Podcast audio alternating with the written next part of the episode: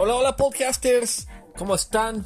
Yo estoy muy feliz de regresar a hablar con todos ustedes del fantástico deporte que es la Fórmula 1.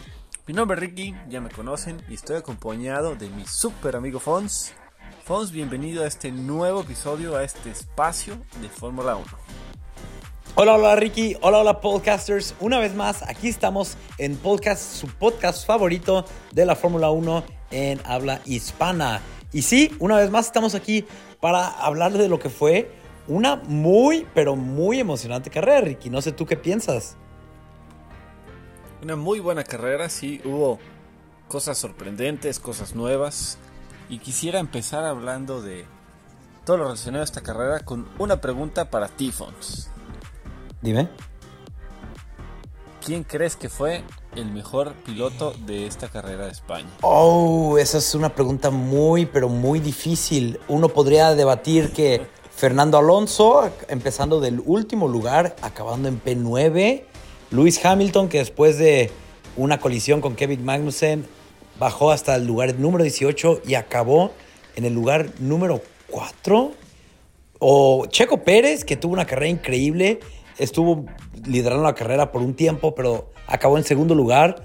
Max Verstappen que cometió un error. Hubieron muchos, muchos, muchos contendientes por ser un corredor en una carrera que normalmente era una carrera muy aburrida. La carrera de España, ¿te acuerdas, Ricky, que en años anteriores era una carrera a la cual no nos emocionábamos tanto? Pero este año, con estas nuevas regulaciones, ¿qué carrerón nos dio?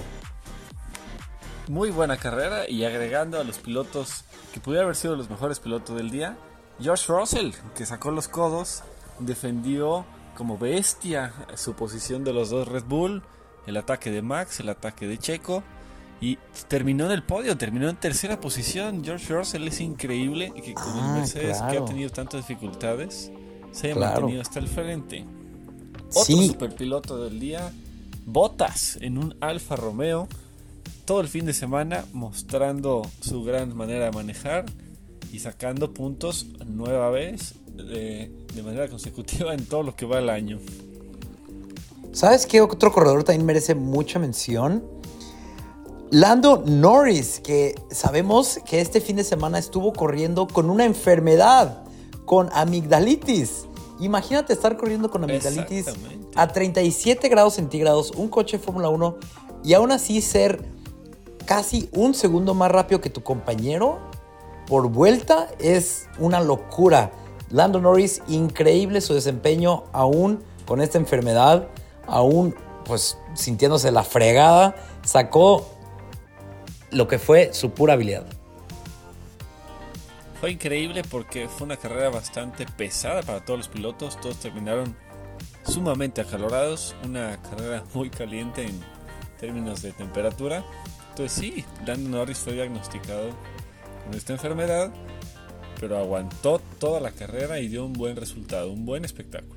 Aguantó increíblemente bien Lando Norris. Y sí, vimos que en esta carrera Mercedes llegó con unas mejoras de su coche que ahora sí lo tienen viéndose como un coche de Fórmula 1. Ahora sí lo tienen corriendo, pues no voy a decir que hasta el frente de todos. Ah, por cierto, al principio del episodio Dije que Lewis Hamilton acabó cuarto, pero no es cierto, acabó quinto detrás de Carlos Sainz y su Ferrari.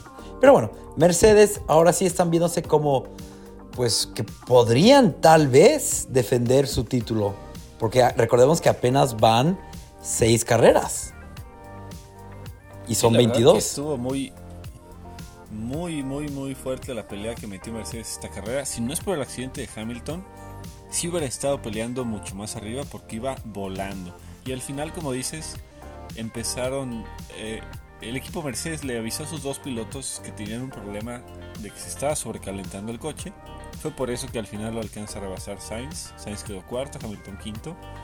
Pero aún así, qué diferencia de Mercedes el que vimos. George Russell, que no tuvo ningún percance, sería para mí el mejor piloto del día porque termina en podio, termina en la parte más arriba de la tabla porque los Red Bull en conjunto hicieron un gran trabajo, sobre todo por la mala suerte que tuvo Leclerc.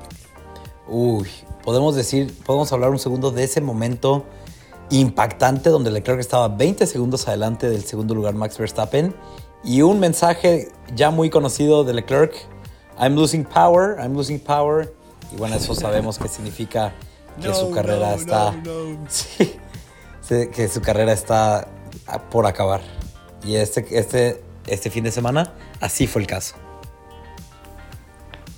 Así es, ese Charles Leclerc que la verdad creo que estamos de acuerdo de que si no hubiera tenido ese problema, hubiera ganado sin lugar a dudas, sin molestias, sin inconvenientes. Charles Leclerc demostrando que en verdad es, está de, miedo, de miedo su habilidad. Max Verstappen, por pura suerte, ahora se llevó el liderato del campeonato. Entonces Max Verstappen está liderando el campeonato de corredores. Red Bull ahora está liderando el campeonato de constructores. Sergio Pérez está en un muy cómodo tercer lugar. Ricky, ¿qué tan controversial se te hizo a ti la orden del equipo que le dieron a Checo, que tenía que dejar pasar a Max, que tenía que ceder su primer lugar? Me parece que se veía venir, que era prácticamente obvio, porque es Verstappen el que está peleando realmente ahorita con Leclerc, Checo todavía está un poco atrás, pero me parece que fue más la molestia de Checo en todo este asunto, que al inicio de la carrera él tenía las llantas frescas, él tenía la mejor oportunidad de rebasar a Russell y pidió que quitaran a Max del camino. Y ahí no lo hicieron. Entonces cuando se cambiaron los papeles, inmediatamente le dijeron, Max está en otra estrategia, déjalo pasar. Siento que más o menos por ahí fue la inconformidad de Checo y obviamente pues tú vas ganando una carrera. No quieres escuchar nunca que te digan deja pasar al de atrás. Sí, claro, porque ah, a, final del día son corredores, son corredores de coches y lo que quieren hacer es ganar. Y bueno, que ceder una victoria es dolorosa, pero en realidad yo creo que era inevitable para Checo. Él estaba en llantas medias ya un poco viejas, Max Verstappen, estaba en llantas eh, suaves, muy nuevas, entonces creo que era inevitable. Lo único que quería hacer Red Bull era evitar eh, que hubiera un percance ahí entre los compañeros. Imagínate de, ir en primero y segundo lugar, entonces en tener un total combinado de 43 puntos. Imagínate tirar 43 puntos a la basura. Pues no, Red Bull no se pudo tomar ese lujo, no pudo agarrar ese riesgo y le dijeron a Checo, ¿sabes qué? Mejor deja Max pasar, ya que él es el que está ahorita luchando por defender su campeonato. Tal vez si tú estuvieras luchando por tu primer campeonato, lo dejaríamos así, pero no es el caso. Así es, Checo va en tercero, lejos de Leclerc, entonces todavía no tenía esta eh, facilidad de decir no lo quiero dejar pasar, yo tengo todas las esperanzas de ganar el campeonato, todavía no es el punto. Y también, como ya dijiste, quedaron 1 y 2, más aparte Checo se llevó la vuelta rápida, entonces fue una ah. muy, muy, muy buena carrera para Red Bull, maximizando sus puntos. 44 puntos para el constructor, 25 para Max, 19 para Checo. Y hasta eso que Checo no está tan, tan lejos de los puntos de Max Verstappen. Ya no. Max Verstappen tiene 110, Checo Pérez tiene 85. Ahora imaginemos un caso hipotético. Imaginemos, usemos nuestra imaginación. Checo Pérez gana la próxima carrera, Max Verstappen se retira. Checo alcanza a Max, están empatados. Entonces, en realidad no está tan lejos. Tan solo en esta carrera, exacto, tan solo en esta carrera, eh, Checo a Leclerc le rebajó 19 puntos a la diferencia porque Leclerc abandonó y Checo segundo lugar más vuelta rápida. Entonces, cualquier falla que tenga Leclerc y cualquier acierto que tenga Checo se le viene encima. Sí, vaya. Igual Max, claro. Sí, y también, bueno, sí. Entonces, es una temporada larga. Rusia, Rusia. Sabíamos que no íbamos a correr en Rusia este año, pero la FIA, la Fórmula Internacional Automovilística, acaba de anunciar, eh, con conjunto con la Fórmula 1, que no van a reemplazar la carrera de Rusia. Lo que originalmente iban a ser un histórico calendario de 23 carreras, ahora se ve reducido a, igual que el año pasado, 22 carreras.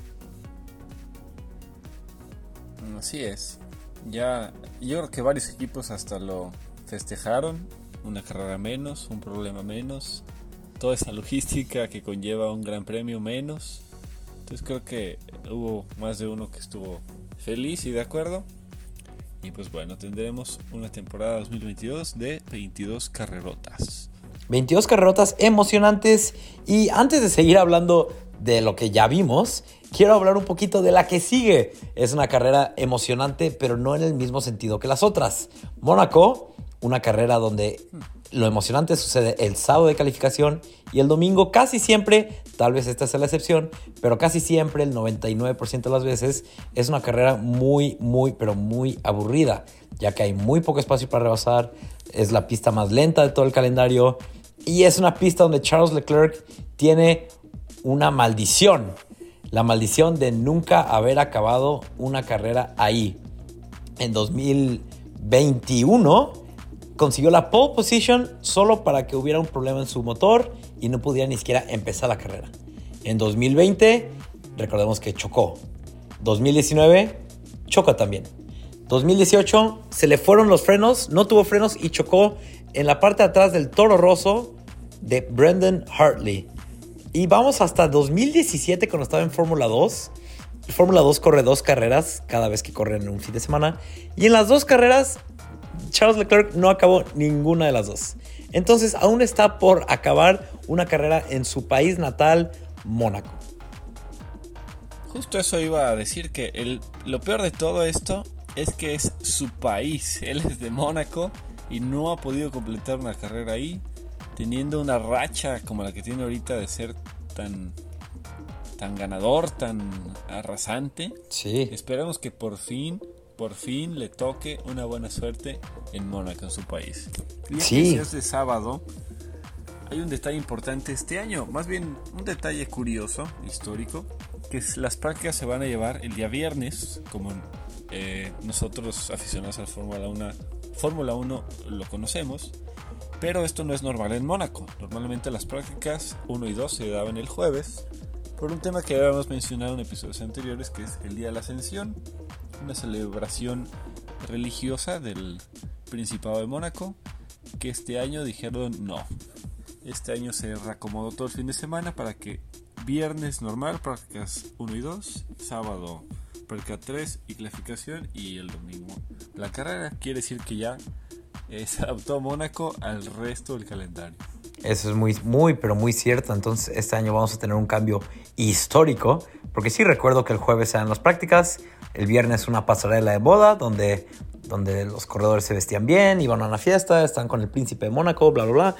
Y el sábado la clasificación, que es lo más emocionante, porque en esa pista donde el coche no tiene tanto énfasis como el corredor, uno de verdad se puede dar cuenta de, de, del calibre del corredor.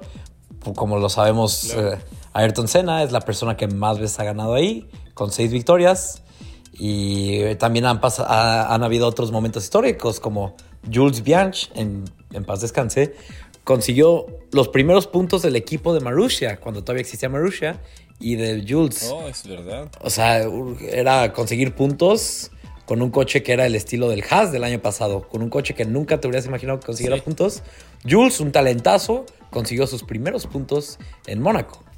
Michael Schumacher consiguió su última pole puntos. position en Mónaco en 2012, en su último año en la Fórmula 1, con un Mercedes que no era el Mercedes que conocíamos, que, al que ya estamos acostumbrados. Michael Schumacher consiguió su última pole position. ¿Tú cuál recuerdas, Ricky? ¿Qué momento así importante?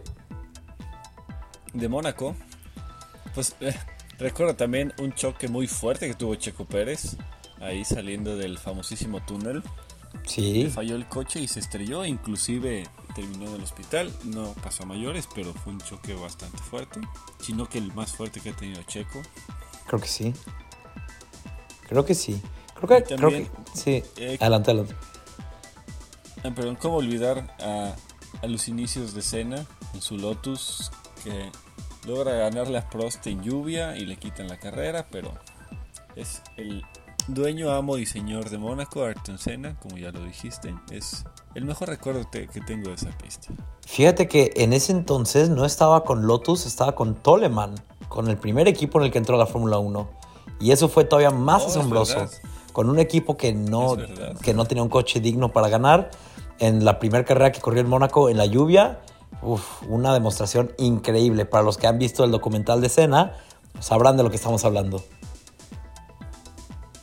Y ya que mencionas pole positions, también tenemos eh, datos, estadísticas de cada vez que tienen la pole position, qué porcentaje lo convierten en victorias. Max Verstappen es el actual con el porcentaje más alto de 14 pole positions que han convertido en victorias. Es un 71.4%. Le sigue Fernando Alonso, le sigue Hamilton, le sigue Vettel, le sigue Richardo, le sigue Leclerc, que Leclerc es un dato curioso que él ha ganado cuatro veces en su carrera y las cuatro han sido de pole. Wow. Después le sigue Bottas hablando de los pilotos que actualmente corren, porque tenemos tres pilotos con pole que no han ganado desde la pole, que es Checo, es Norris y es Stroll. Ay, sí, cierto. Stroll tiene una, tuvo una pole. o sea, cualquiera de ellos tres que ganara, quisiera pole y ganara, subiría su porcentaje de golpe al 50%. Vaya, vaya, vaya. Sí, esto es a través de toda su carrera. Entonces, bien chistoso que mencionas a Max, porque este año Max, las, las carreras que ha acabado, las ha ganado. Y las carreras, las otras carreras que no ha ganado es porque se ha tenido que retirar. Qué chistoso, ¿no? De plano. Hablando de extremos. Ese es de un extremo a otro. Y aparte, hay una estadística que también me gustó de este gran premio, que es pilotos que nomás han tenido una pole position en su carrera. Y esa pole position que la han convertido en victoria. Son dos, ah. por lo menos desde el año 80. Permíteme un segundo, aquí lo tengo. 81, 89 en adelante. 89. Son 89 son dos pilotos que lo han logrado. Uno fue en España en 2012, seguramente tú me lo podrás decir. claro, claro que sí, el mejor corredor de todos, Pastor Maldonado. Pastor Maldonado es uno. La única pole position que tuvo la convirtió en victoria y fue en España en 2012.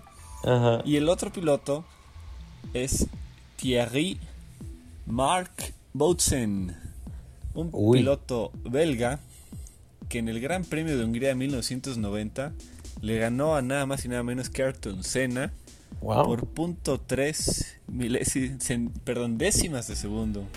¿En calificación o en carrera? Position lo convirtió en victoria. Oh. En carrera. Oh, wow. Entonces son dos pilotos que una pole position, una victoria. Uno es Maldonado. wow. Y el otro, el belga. Chistoso que mencionas a Maldonado porque también Maldonado lo vimos este fin en, en los boxes, en los pits de Williams, que fue en el equipo con el cual consiguió la pole position y impactantemente la última victoria del equipo fue con Pastor Maldonado hace 10 años. Pastor Maldonado es el último ganador que ha tenido Williams y estaba ahí ese fin para darle esa buena suerte al equipo. Ay, Pastor Maldonado. ¿Cómo olvidar al buen Pastor Maldonado en su gran carrera? Después de su famosísima carrera, un poco de locura. Sí. Pero el buen ya, Maldonado estaba. Ya tendremos todo un capítulo dedicado a Pastor Maldonado porque ese hombre era una sensación, era un meme, era un chiste andante. No puedo pensar en un corredor contra quien no haya chocado. Entonces. Ándale. Vamos pero el mexicano Esteban Gutiérrez lo dejó eh, llantas para arriba. Sí. Hamilton lo embarró contra el muro. A todos se les ha chocado. A todos, a todos. Hablando, hablando, ahorita que dijiste Esteban Gutiérrez, me acordé que él corría con Haas. Y me acordé que en Haas tenemos un personaje el cual nos gusta hablar mucho. Y este fin de semana me rompió el corazón. Mick Schumacher. ¿Por qué? ¿Por qué me haces esto, Mick Schumacher? Estaba corriendo bien en los puntos, le estaba ganando a su compañero, pero la estrategia en la que estaba no le favoreció y lentamente vi cómo iba perdiendo lugar tras lugar tras lugar hasta quedar en catorceavo lugar. Mick Schumacher que estaba persiguiendo sus primeros puntos de la temporada. Lo que sí logró Mick Schumacher fue clasificar en décima posición. Es la primera vez que pasa a la décima posición. Y es su mejor posición hasta el momento, la décima. Entonces, con el coche que tiene, creo que probablemente lo volvamos a ver en la Q3 en este año. Oh, y espero que sí. Me acuerdo, pasó a la Q3 solo porque a Norris, que había conseguido esa décima posición, le borraron su tiempo porque se salió de la pista. Entonces Norris, que había conseguido la décima, lo quitaron y subieron a Mick. Pero mira, ya no me estoy quejando. Mick Schumacher se merece todo lo bueno que le llega en la vida. Y no sabes cuánto me urge que consiga sus primeros puntos, porque solo dos corredores hasta ahorita no tienen puntos. Mick Schumacher y Latifi. Latifi, bueno, sabemos que por puro mérito, el año pasado consiguió puntos, quién sabe cómo, en Hungría, me acuerdo muy bien, pero... Sí. Pero, ay, ese Latifi es... Híjole, no sé cómo decirlo. Pero si no consigue ningún punto en toda la temporada, yo no me quejo. sí, ahorita Williams vuelve a estar al fondo de la tabla, pero algo que me sorprende a mí muchísimo es que veo a Alfa Romeo en la quinta posición del campeonato de equipos. Y lo que más me sorprende de esto, de que Alfa Romeo le esté ganando a Alpine y Alfa Tauri y Aston Martin, es que esos 39 38 puntos los ha hecho Valtteri Bottas. ¡Wow! Y solo un punto Juan y Joe, ¿no? Alfa Romeo Team. Un punto, si, no me recuerdo, en la primera carrera. ¡Wow! Me recuerda, ¿sabes a qué? Me recuerda a 2012 o 2013, cuando Fernando Alonso corría con Ferrari y Ferrari tenía como algo así como 144 puntos y Fernando Alonso tenía 130 y algo y, y Felipe Massa como 6. Algo así donde había alguien que claramente estaba cargando el equipo. Es wow, wow, no me sabía eso, no sabía eso. Porque Guan Yu Zhou ha pasado muy por debajo de nuestro radar. Muy, muy por debajo de nuestro radar. Sí, la verdad que sí. Sí, y Bottas tan consistente que está superando equipos, él solo, prácticamente. O sea, aunque tuviera, no estuviera a ese punto de, del piloto chino, no habría diferencia, seguirían yendo en quinto lugar. Wow. Oye, habla, ahorita dijiste una palabra clave porque sé que querías hablar de esta persona. Dijiste consistencia. Y creo que hay alguien que ha sido muy consistente estas seis carreras. Sainz. Ah. Consistentemente en la grava. Ándale. Así sí, así sí. Consistentemente fuera de los buenos resultados. Ay, Sainz, Sainz, Sainz. No, pero adelante. ¿Tú querías hablar de este, de este personaje?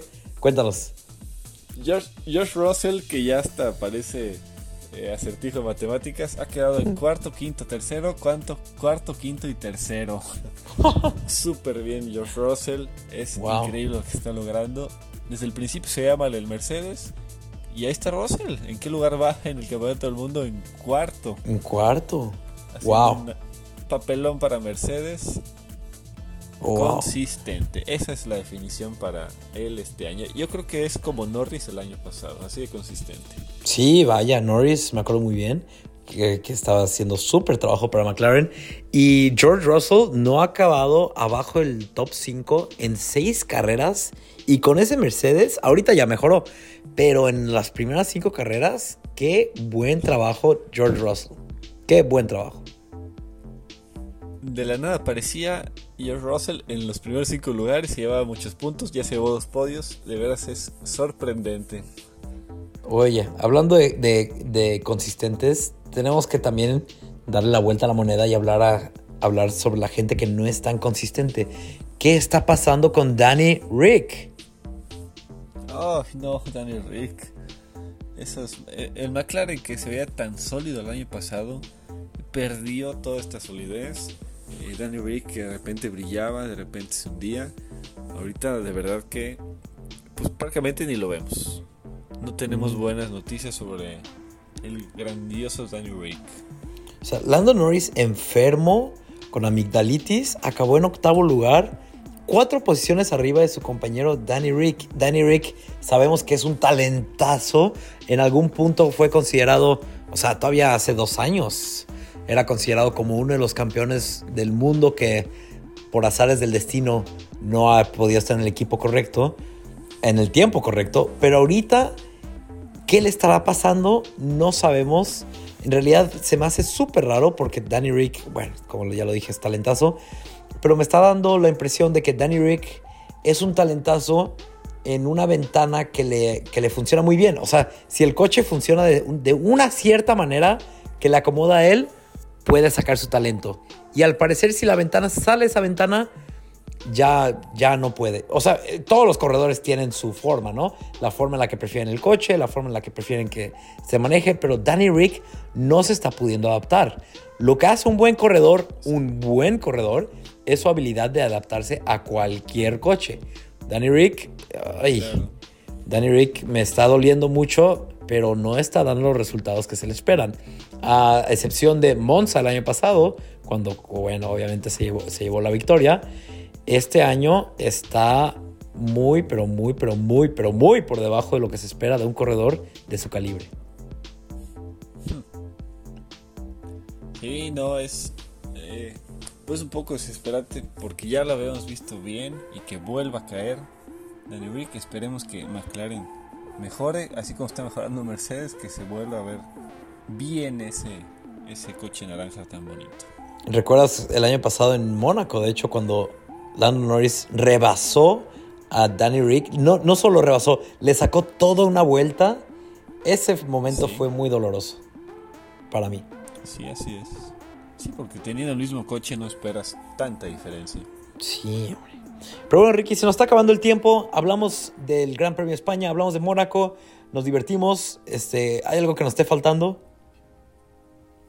Pues nada más, eh, recordemos, en 2016, hace seis años, Max Verstappen tuvo su primera oportunidad de Red Bull en España, ganó esa carrera, seis años después la vuelve a ganar, ya como campeón del mundo.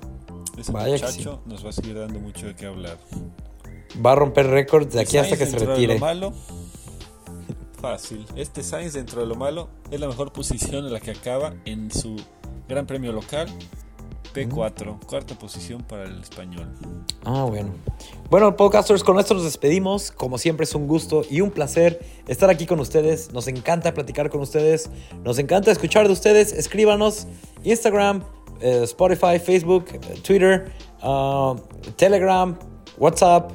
Mándenos, mándenos, mándenos memes. High five. Tumblr, lo que quieran. Díganos qué opinan del el flip de la cámara que vimos en, en la parada de, de box. y el dron, el dron también. dron. Díganos qué opinan de eso. Venga, podcasters. Dale, podcasters, que tengan una, un bonito día, tarde, noche, donde quiera que estén. Y nos vemos la próxima semana. Hasta luego.